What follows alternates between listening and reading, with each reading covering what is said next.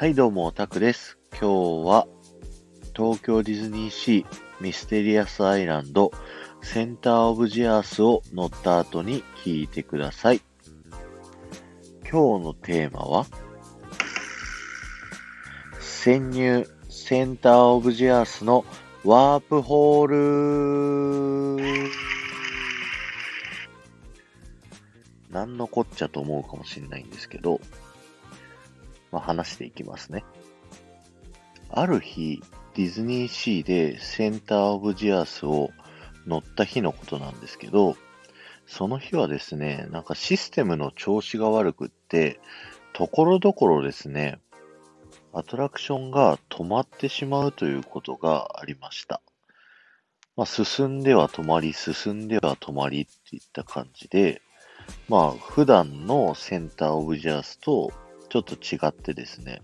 個人的には楽しかったんですけども、それで、まあ、終わりましたと。で、その後にですね、アトラクションを降りた時に、キャストの方から声をかけられて、今回ですね、あのシステムトラブルでですね、あの、十分にお楽しみいただけなかったと思うので、センターオブジャースもう一回乗っていただくこともできますけど、どうですか？と言われまして、あ、じゃあせっかくだったらと思ってですね、乗りますと答えたんですね。そうしましたらですね、えー、アトラクションの降り場のところからですね、乗り物の指定走行車が進んでいく方に行くとですね、通路がありまして、そこを通っていくと、なんと乗り場があったんですね。それで僕たちはその乗り場からもう一回ですね、乗ってですね、センターオブジアスをもう一度楽しむことができたんですけど、ちょっと待ってくださいよ。今、皆さんが乗ってきたセンターオブジアース出口階段降りてきましたよね。っていうことは、センターオブジアースって出口は高いところにあるなーっていうことなんですけど、皆さんがセンターオブジアース乗った時に乗ったテラベーターというエレベーターですね。乗った時って、地底800メートルまで降りてませんでした？そうなんです。というわけで、えー地上化より高いところからですね、地底地下800メートルの世界までワープホールを通ってですね、いきなり移動したということになってるんですね。えーこれは種明かしをするとですね、実はテラベーターって下に下がってるんではなくて上に上がってるんですね。人間はですね、実は視覚、目に見えていないと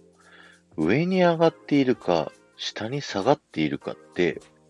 実はよくわからないものらしいんですね。この錯覚を利用してテラベーターは実は1階から2階に非常にゆっくりと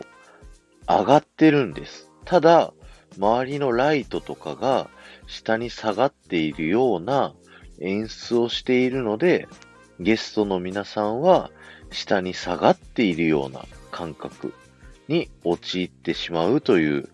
ディズニーマジックですね。なので、センターオブジアースの乗り場と降り場はですね、同じ高さの場所にあるということなんですね。これがセンターオブジアースのワープホールの謎でございました。今日は終わりです。この放送が面白かった方は、ぜひフォローをお願いいたします。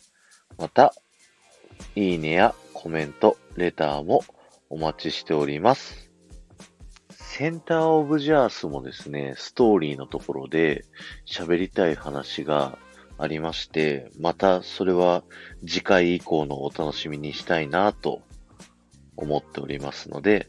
よろしくお願いします。人生は素晴らしき冒険旅行。ではまた。